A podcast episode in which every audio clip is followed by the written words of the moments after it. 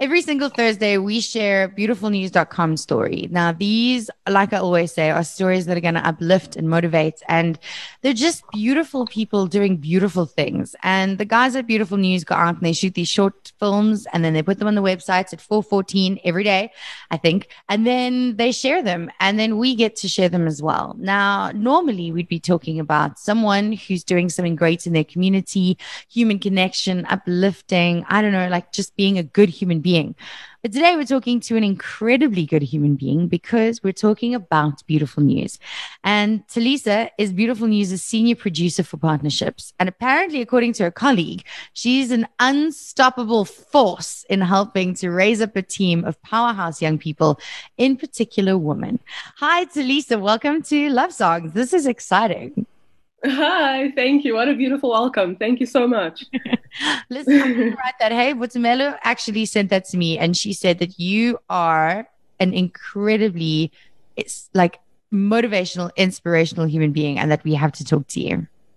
Oh, thank you so much. It, has been such a journey, and to have been able to be part of it from day one, um, and what she described is basically a reflection of the stories I've had the opportunity to work with. So um, it's it's purely a reflection of that. And Boitumelo, thank you also for um, the young shout out and just kind of speaking so well of something that's so needed in society. Yeah. Okay. So for someone who doesn't know, what is beautiful news and how does it work? Sure. So, Beautiful News is a, a good news platform. Um, it started in 2016, and its main aim was to basically reframe the world. And when we say reframe the world, we essentially giving people hope and we're giving them a reminder of the fact that there's still hope in society because hope actually keeps us going. And when we started in 2016, we didn't anticipate that the project would grow as big as it is today. But when we look back, it actually makes sense because hope is what keeps people going. And when we started in South Africa specifically, finding the stories was was was quite beautiful because every corner of South Africa presented an individual who wanted more for their community and, and who also saw themselves as change makers. So that's essentially how it works. Um, we interview everyday people um, who are making a difference in their community and um, We've done stories from community um, conservation. We've done stories on um, community food projects. We've done stories on children b- building toy robots. So we've touched on a bit of everything, but the essence of it is that it's a reminder of humanity's potential. Mm so important. Now, you guys do micro documentaries and you release a new one at 414 every day. Why this time? so um, 414 is the time that Nelson Mandela was released from prison. And the reason why we thought that this time was so powerful and effective is that with each within each of us, um, there is a spirit to be celebrated. And we kind of see the good moments in South Africa as historical moments that need to continue to be celebrated. So it's kind of about building this legacy and this movement of positivity. And 414 just happens to be a reminder of a moment that achieved that for everyone.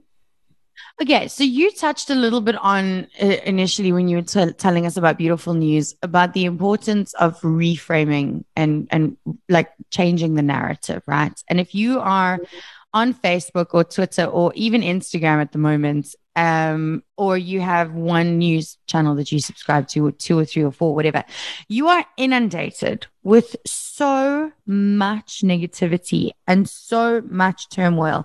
And if you look at it, I actually, to prepare for this interview, I I curate my feeds heavily. I don't news. I, I only consume news that I look for. I actively seek it out. It doesn't just come to me. But looking at it yesterday afternoon while I was researching for this, I became very despondent about the country, about the world, about human beings, and about everything else in between. Now, you guys are looking to change this and change this narrative. Tell me a little bit about the how and the why and the why it's important. So, I mean, you touched on it. Um, first of all, it's it's intensely draining um, to engage with um, negativity on a daily basis. Um, so, we kind of began acknowledging that we do kind of need to be aware of reality, but at the same time, in order to continuously see ourselves as change makers and to kind of look forward to another day, we also need a good dose of the positivity because then it's it's a reminder that things are bad, but at the same time, people are really trying. And what this also does when you have a, a, movement of positivity is that it also brings communities together because then we tell we reframe one community and it changes people's mindsets. Um, so that's the reason why we wanted to reframe is because sometimes when we see these negative stories we that that's the judgment that we have of south africa of communities or of a certain group of people now, Talisa, you guys are essentially what you're doing is going up against mainstream media who control the narrative. And they want us to be divided. They want us to be fighting with each other. They want us to not like each other because that's a form of control. You guys are now fighting this massive corporate. How, like, where do you draw your strength? And at what point are you going to go, okay, no, like, we can't win this. It's enough. Or is there that point? I mean, it, it can be challenging in the sense that um, it doesn't stop. Um, there's always going to be a breaking news story. There's always going to be um, something to divide us. But we found that um, the network that we've built over time, um, like I, I, wouldn't say that we're necessarily competing with negative news because um, people are drawn to hope. And um, when they see what we try and do with each of our stories, we try and tell stories that resonate. Um, and we're quite aware of the things that divide us as a nation. So what we try and do is remind people of what actually brings us together. And um, we've never kind of like seeked to compete, but rather seeked to unite. And um, even though you might see a story that you've never experienced that, but you relate to the feelings of love, of hope, of loss. And that again is a reminder of humanity. And yeah, that's basically who we are working in the journalism space right? Because you you guys are you're journalists you you go out you produce these amazing content pieces. But there is this this belief that and i mean i've heard it in in our newsroom more than once. If it bleeds it leads. So they want uh, journalists in well i mean everyone wants the most sensationalistic clickbait story. You guys have gone the complete opposite way. At at any point did you wonder if it would work when you were starting out? Because i mean we're we're led to believe that that is the right way and that's how you get the clicks and the hits and whatever. But you guys have got over 1.6 million followers now. But in the beginning were you a bit nervous about good news being too fluffy or like too good I think in the beginning there is that kind of fear, but um, because you believe in the concept so strongly, you kind of like push on. And I think what kept us going was the fact that there were so many good stories because that, that is the one thing that quite a few people get saying is that good luck to releasing mm. a, sing, a good story every day about South Africa because there's so much that's going wrong in this country. And the moment somebody kind of puts up that challenge, I think you kind of want to prove it wrong. Yeah. And luckily, South Africans were on our side, and every province that we visited, because we've kind of touched on every single province, um, had an amazing story. And luckily, we were able to kind of um, prove that point wrong. Um, but as you said, there is that kind of battle um, of kind of working against that sensational news. Yeah. But at the end of the day, um, people do need that break. And I think when they want that break, they probably return to beautiful news. How do you find your stories? Because I also, I was one of those people that was like, I don't understand where all of these good things are coming from. Like, how do you find these people? Sure. So it's a mix. Like the one thing I remember when we started is um, what we encouraged ourselves to do is to see a story everywhere. So good stories are everywhere. They um, you could share a good story through a friend, through social media. We also do have um, an email address where people can send their stories. So you basically pitch your story to our editorial team, and um, the editorial team will then interact with the individual based on our criteria. Um, and then another thing is we, through up the partnerships that we formed, um, some of the partners tend to send us stories. There's also amazing NGOs and organizations across South Africa um, who are dealing with child welfare, animal welfare, and they also tend to send quite a few stories. Um, yeah, so it kind of builds up from there.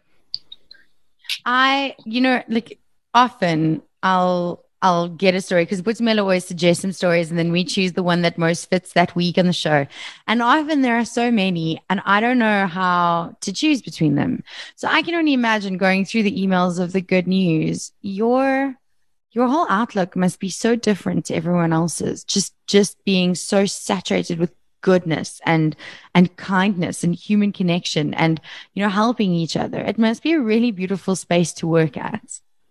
100% 100% it's actually a privilege and i felt it even more now um, to be able to work with um, people who are waking up every day and committing themselves to something and there's no way um, one can't be kind of impacted by that and getting to speak to the people every day um, doing the interviews um, is just a reminder of um, the positivity.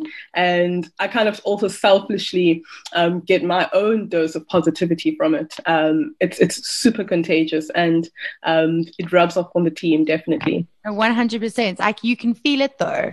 I i think you know they always do those best companies to work for polls and then google always wins and facebook wins. I feel like beautiful news is definitely coming up into that space and i think people are going to be fighting to come and work for you. I just imagine like lots of bean bags and like happiness in your offices. I don't know if that's oh, no. crazy. It's crazy it's like dogs and bean bags, and there was a pool table at some point. But we kind of need that. We need that um, to kind of rem- like remind ourselves that as much as there's we're facing a lot of challenges, but we also need a good moment to laugh and to inject something good into the world. So definitely.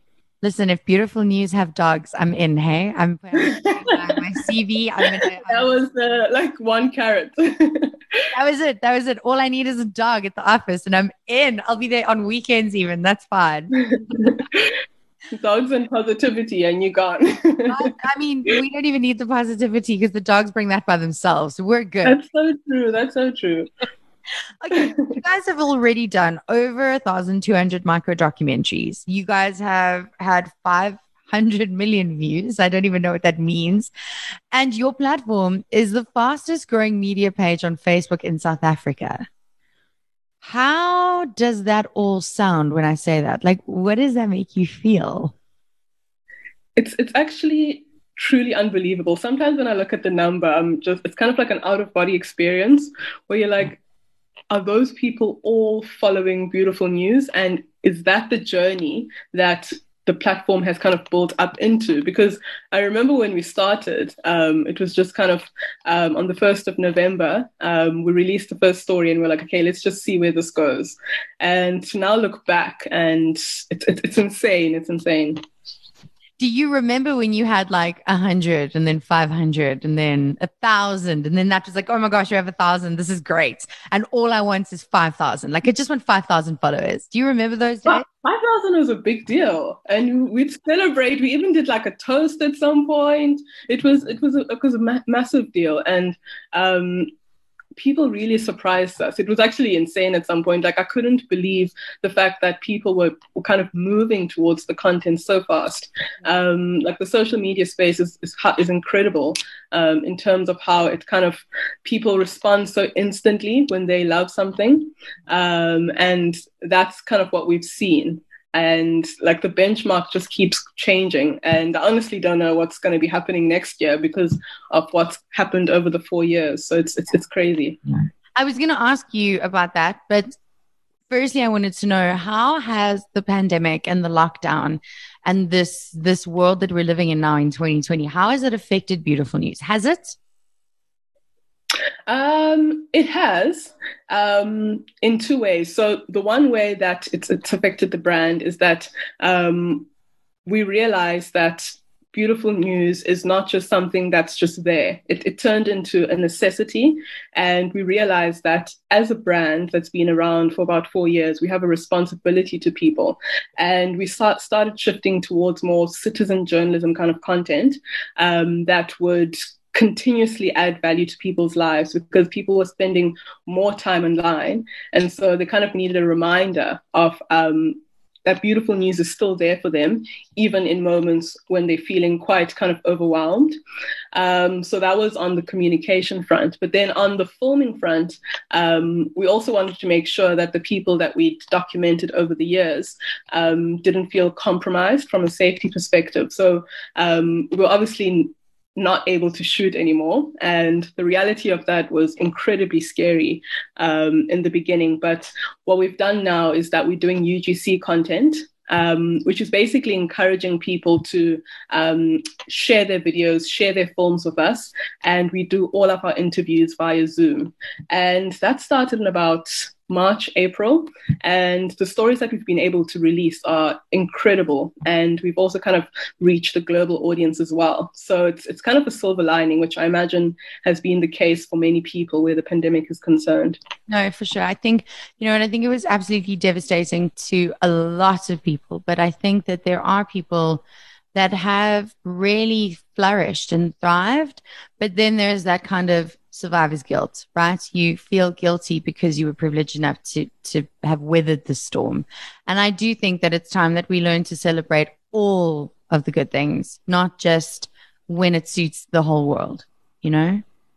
Exactly, and and I think that's that's one of the things that we also try and reflect um, through Beautiful News is that, um, well, personally, I'm I'm quite kind of conscious of the way that I celebrate positivity. Um, positivity doesn't mean that we're ignoring um, the, the issues that we go through. It means that we're shining a light on them, but taking a responsibility to reframe them. Um, so, for example, if we're tackling um, women's um, sexual rights, for example, um, that story could still live in beautiful news. And the positivity could be the fact that um, it's inclusive. Um, we're giving a voice to stories that have previously kind of either been reflected in a way that wasn't true or either didn't give space to that particular voice. Yeah. So that's so, so true. So um, as long as people can kind of see beautiful news as a reframer rather than um, oh, my story is not positive, so they won't take it. Um, it it's just about seeing um, the positivity in a unique situation. 100%. I love this. A reframer. There, there's a word. There's a word. Reframer. Word of the day. We often talk about um, when you look at things and when you're feeling a certain way, shift perspective. This is exactly that, but for news. And I think it's so it's it's so possible. We've seen it in our own lives. This is very very important. Okay, so Lisa, where do we get our daily beautiful news fix? Where do we follow you? Where do we find you? How do we get like involved in the conversation? Amazing. So uh, we currently on Facebook, um, and then we also on Instagram. Um, so on Facebook, it's www.beautifulnews.com. Um, oh, sorry, that's our website. Um, on Facebook, you just search Beautiful News, and then on Instagram, it's Beautiful News SA. Um, we also do have LinkedIn, YouTube, um, as well as um, a newsletter for people who want to su- subscribe via our website. So we're continuously growing, and what we've also done, which I mean, the pandemic has changed slightly, we also try and kind of position beautiful news in spaces where there would ordinarily be human traffic. So hopefully in the future we can expand that to many places because the main goal is to just reach as many people as possible. Talisa, thank you so much for your time. I'm sorry that my office dogs are now going mad, but this has been a really, really uplifting and like enlightening conversation. And I am definitely going to continue getting my beautiful news fix. And I hope to share many, many more beautiful news stories with my listeners. God, thank you so much. It was a wonderful. thing. like the I see why the dogs are kind of speaking to you. Uh, they follow you wherever you go. So um, hopefully with a bit of dogs and a bit of positivity, um, the journey for beautiful news will be great for you.